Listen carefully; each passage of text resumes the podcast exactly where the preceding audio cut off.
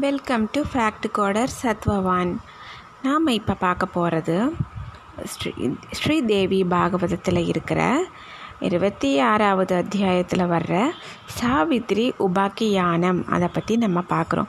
ஏற்கனவே நம்ம வந்து நலோபாகியானம் பார்த்துருக்குறோம் குச்சேலோபாகியானம் பார்த்துருக்குறோம். இப்போ நாம் பார்க்க போகிறது சாவித்ரி உபாக்கியானம். அதை பற்றி நம்ம பார்க்கலாம். மத்ர தேசம் அப்படிங்கிற ஒரு தேசத்தை அசுவபதி அப்படிங்கிற ஒரு அரசர் வந்து அதாவது ஒரு ராஜா. அற நெறி நீதி இது எதுவுமே தவறாமல் ரொம்ப அழகாக ஆட்சி பண்ணிட்டு வர்றாரு. அவருடைய தர்மபத்தினி பேர் மாலதி. மகாராஜா பேர் அஸ்வபதி மகாராணி பேர் மாலதி. அவங்களுக்கு ரொம்ப காலமாக குழந்தைங்க இல்லை. அதனால் அவங்க ரொம்ப மனசு வருத்தப்பட்டு ரொம்ப இதாக இருக்காங்க. அப்போது நாரத மகரிஷியினுடைய உபதேசத்தினால ஸ்ரீ சாவித்ரி தேவியை ரொம்ப பக்தி சிரத்தையோடு வழிபடுறாங்க. அது பலனாக அவங்களுக்கு ரொம்ப ஒரு அழகான ஒரு பெண் குழந்தை பிறக்குது. அது ஸ்ரீ சாவித்ரி தேவியினுடைய விரதத்தை அனுஷ்டித்து பிறந்த அதுக்கு பேர் ஸ்ரீ சாவித்திரியை நினச்சிட்டு சாவித்திரினே பேர் விட்டு ரொம்ப சீரும் சிறப்புமாக வளர்த்திட்டு வர்றாங்க. அது வந்து அந்த மகாராணியாரோ கர்ப்ப காலத்தில் இருந்தே சாவித்திரி தேவி கிட்ட ரொம்ப பக்தி வச்சுருந்தாங்க. அந்த பக்தி வளர்ந்துட்டே வந்தது. குழந்தைக்கும் வந்து அதே இது இருந்ததுனால அந்த குழந்தை சாவித்திரியும் ரொம்ப ஜெகதாம்பா கிட்ட ரொம்ப ஒரு பக்தியை வச்சுருந்தாங்க. அந்த பக்தி வளர்ந்துட்டே வருது நாளடைவில். ஒரு அஞ்சு வயசு ஆகிறது.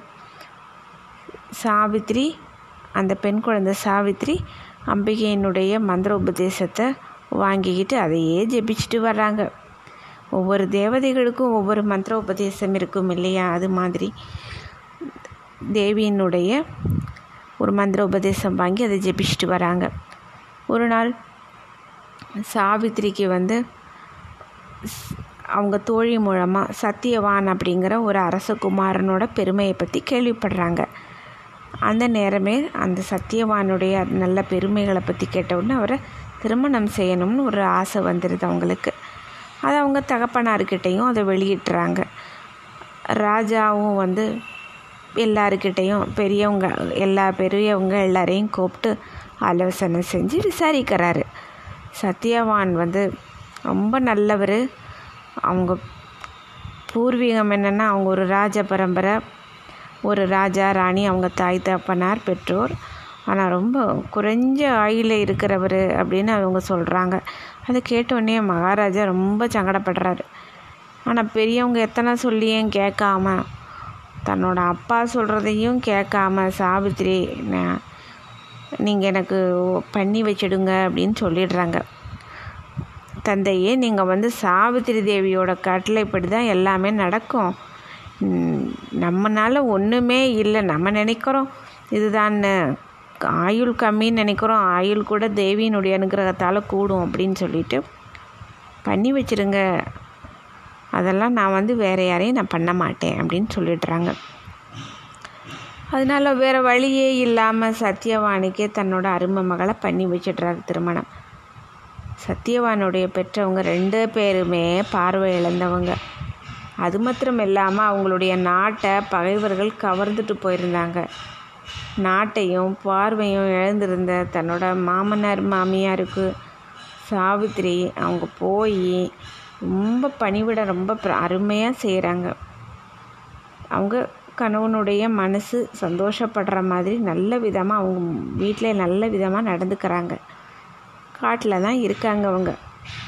சாவித்திரி வந்து டெய் தினமும் ஒரு மாங்கல்ய தேவதை மாங்கல்யத்துக்கு அது உரிய தேவையான மங்கள சண்டிக தேவியை பூஜிக்கிறாங்க. அவங்க சொல்லும்போது எப்பயுமே ஒரே மனசோட மங்களே மங்களாதாரே மாங்கல்யே மங்களப்பிரதே மங்களார்த்தம் மங்களேசி மாங்கல்யம் தேஹி மே சதா அப்படின்னு இந்த ஸ்லோகத்தை உருக்கமாக சொல்கிறாங்க பொதுவாக இந்த ஸ்லோகத்தை பெண்கள் பதினாறு முறை சொல்கிறது ரொம்ப ரொம்ப விசேஷம்னு சொல்லுவாங்க. சத்தியவானுடைய வாழ்நாள் முடிகிற நேரம் வந்துடுது அது வந்து சாவித்திரி அவங்களுக்கு தெரிஞ்சிருது. ஆனால் ஆனால் சத்தியவானுக்கு அந்த விஷயம் தெரியாது. சாவித்திரிக்கு தெரியும். அவங்க வழக்கம் போல் விறகு வெட்டுறதுக்காக போகிறாங்க சாவித்திரி நானும் கூட வரேன்னு சொல்லி கிளம்பிடுறாங்க கூட.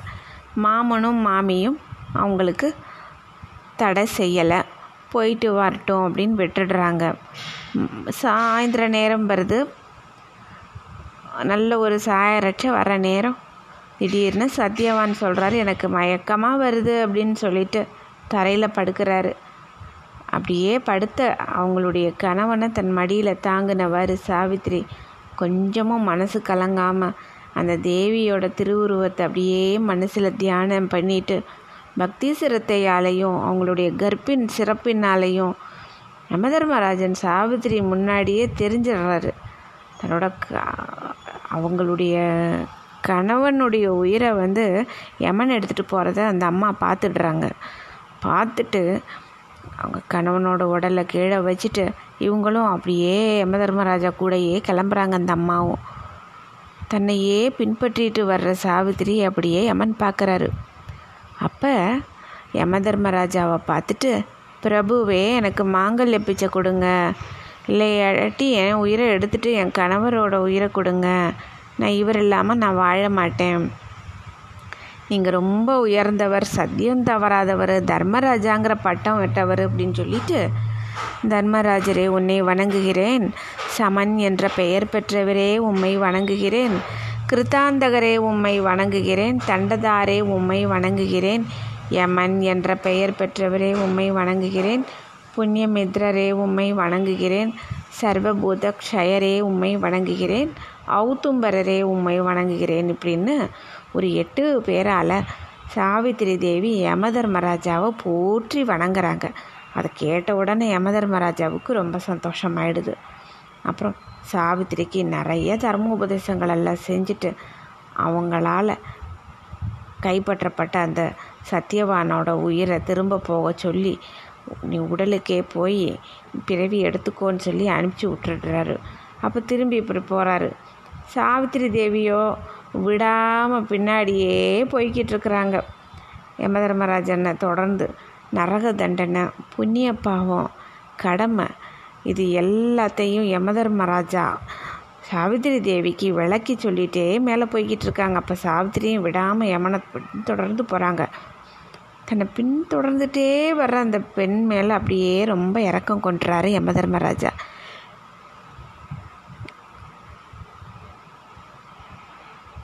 அப்போ வந்து அவர் என்ன சொல்கிறாரு நான் தான் வந்து உனக்கு நான் தர்றேன்னு சொல்கிறேன் நீ என்ன அப்படின்னு கேட்டேன்னா இல்லை எனக்கு நீங்கள் கண்டிப்பாக நீங்கள் வந்து எனக்கு பெண்ணே இவனோட உயிரை தவிர வேறு எதுனாலும் கேளு நான் தர்றேன்னு அவர் சொல்லிடுறாரு.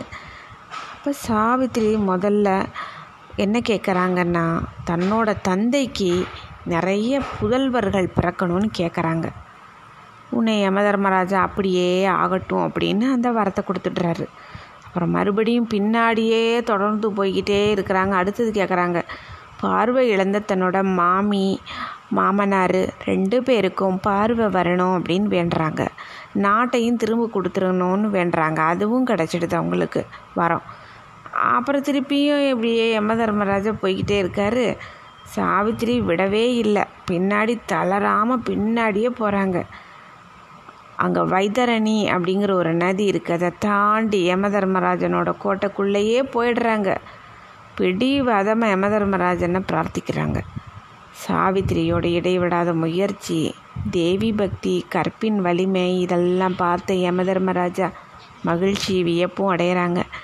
அப்புறம் கணவரோட விடுத உயிரை அப்படியே விடுதலை செஞ்சிடுறாங்க. சில ஏடுகளில் யம தர்மராஜரோட பத்தினி சாவித்திரி சுமங்கலியாக இரு அப்படின்னு சொல்லிடுறாங்க. அந்த தர்ம சங்கடத்தில் இருந்த தர்மராஜா சத்தியவான் உயிரை தர உடன்பட்டான் அப்படிங்கிற மாதிரியும் சொல்கிறாங்க வேறு சில ஏடில் தனக்கு புதல்வன் வேணும் அப்படின்னு சாவித்ரி யமனை வரம் கேட்டதாகவும் யமதர்மராஜா ஏமாந்து போய் அந்த வரத்தை அவளுக்கு கொடுத்ததாகவும் சொல்கிறாங்க தன் பிழையை உணர்ந்து வேறு வழி இல்லாமல் சத்யவான் உயிரை திருப்பி கொடுத்துட்டாங்க அப்படிங்கிற மாதிரியும் சொல்கிறாங்க இந்த மாதிரி. தன்னோட கணவருடைய உயிரை யமதர்மராஜாட்டிருந்து மீட்டு திரும்பி வாங்கிட்டு வந்த சாவித்திரி ரொம்ப சீக்கிரமாக வேகமாக காணகம் வர்றாங்க. தன் கணவனோட உடலை எடுத்து மெல்ல தன் மடியில் வச்சு அப்படியே பார்க்குறாங்க. தூக்கத்தில் இருந்து வீழ்ச்சி எழுந்திரிச்ச மாதிரி அவங்க கணவன் எழுந்திரிக்கிறாங்க. அப்புறம் மயக்கம் வந்துச்சு. அதை தவிர அவருக்கு வேறு எதுவுமே தெரியலை சத்யவானுக்கு. தன்னோட மனைவி தான் யமன்கிட்ட இருந்து தன் உயிரை மீட்டாங்கிற விஷயம் கூட தெரியலை அவங்களுக்கு. சாவித்திரி எதையுமே சொல்லாமல் சத்யவானோட தங் அவங்க ஆசிரமத்துக்கு போயிடுறாங்க. அவங்க மாத்தா மாமா மாமி எல்லாம் கண் பார்வை கிடச்சி சந்தோஷமாக இருக்காங்க. அப்போ பார்த்தா ஒரு நல்ல செய்தி வருது. ராஜ்யம் எதிராளி வந்து போயிட்டான். ராஜ்யம் கிடச்சிருச்சு திரும்பி அப்படின்னு வருது. உடனே இவங்க திரும்பி எல்லாரும் போயிடுறாங்க அவங்க நாட்டுக்கு. அங்கே போய் ரொம்ப சந்தோஷமாக மகிழ்ச்சியாக ஒத்துமையாக எல்லாரும் சந்தோஷமாக வாழ்கிறாங்க சாவித்ரி அந்த அம்மா ரொம்ப தீர்க்க சுமக்கலியாக சந்தோஷமாக தன் கணவன் மாமா மாமி பேர குழந்தைங்க எல்லாரோடையும் ரொம்ப பிள்ளைக மருமக்க பேரன் பேத்திகள்னு ரொம்ப சந்தோஷமாக அந்த நாட்டாண்டு சந்தோஷமாக இருக்கிறாங்க. பொதுவாகவே வந்து இந்த சாவித்திரி தேவி பூஜையை செய்கிறதுக்குன்னு ஒரு ஐந்து காலங்களை கொடுத்துருக்குறாங்க. எப்படின்னா ஆவணி மாதம் சுக்லபக்ஷம் அஷ்டமியில் மகாலட்சுமி விரதம். ஆடி மாதம் சுக்லபக்ஷம் சதுர்த்தசியில் சாவித்திரி விரதம். செவ்வாய்க்கிழமை மங்கள சண்டிகா தேவி விரதம். ஷஷ்டியில் ராஜா தேவி விரதம். கார்த்திகை மாதம் சுக்லபக்ஷம் அஷ்டமியில் துர்கா தேவி விரதம்.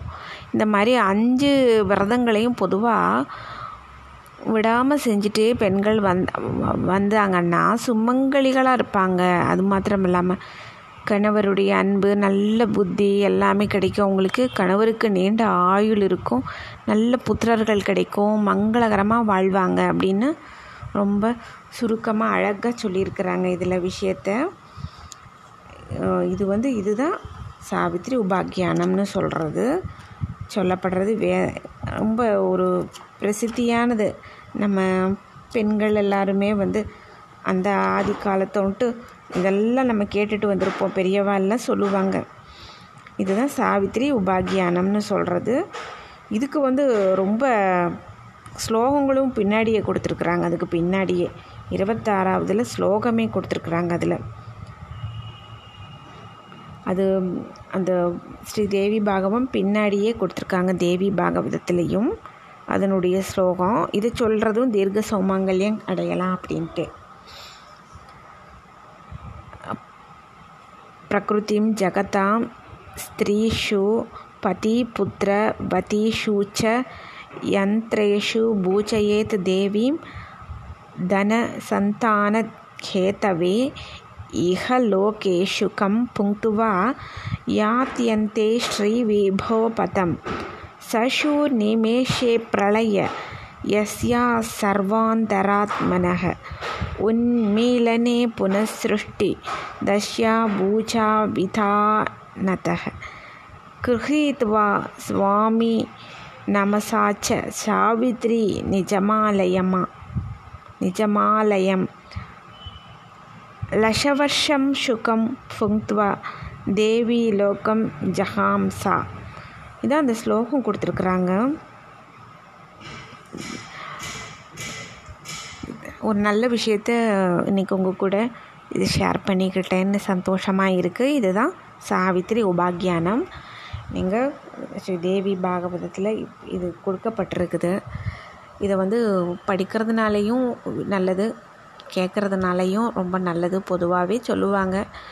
எந்த ஒரு சரித்திர விஷயங்கள் எந்த ஒரு வேத பாராயணமோ எதுனாலும் படிக்கிறதும் ஒன்று தான் அதை கேட்குறதும் ஒன்று தான் எல்லாம் ஒரே பலனை தான் தரும். ரெண்டுமே நல்லது அப்படின்னு தான் சொல்லியிருக்காங்க. அதனால் இது உங்கள் கூட ஷேர் பண்ணிட்டேன்னு நினைக்கிறேன். தேங்க்யூ ஸோ மச் வேறு ஒரு நல்ல ஒரு இதோடு நான் வரேன் சீக்கிரமாக தேங்க்யூ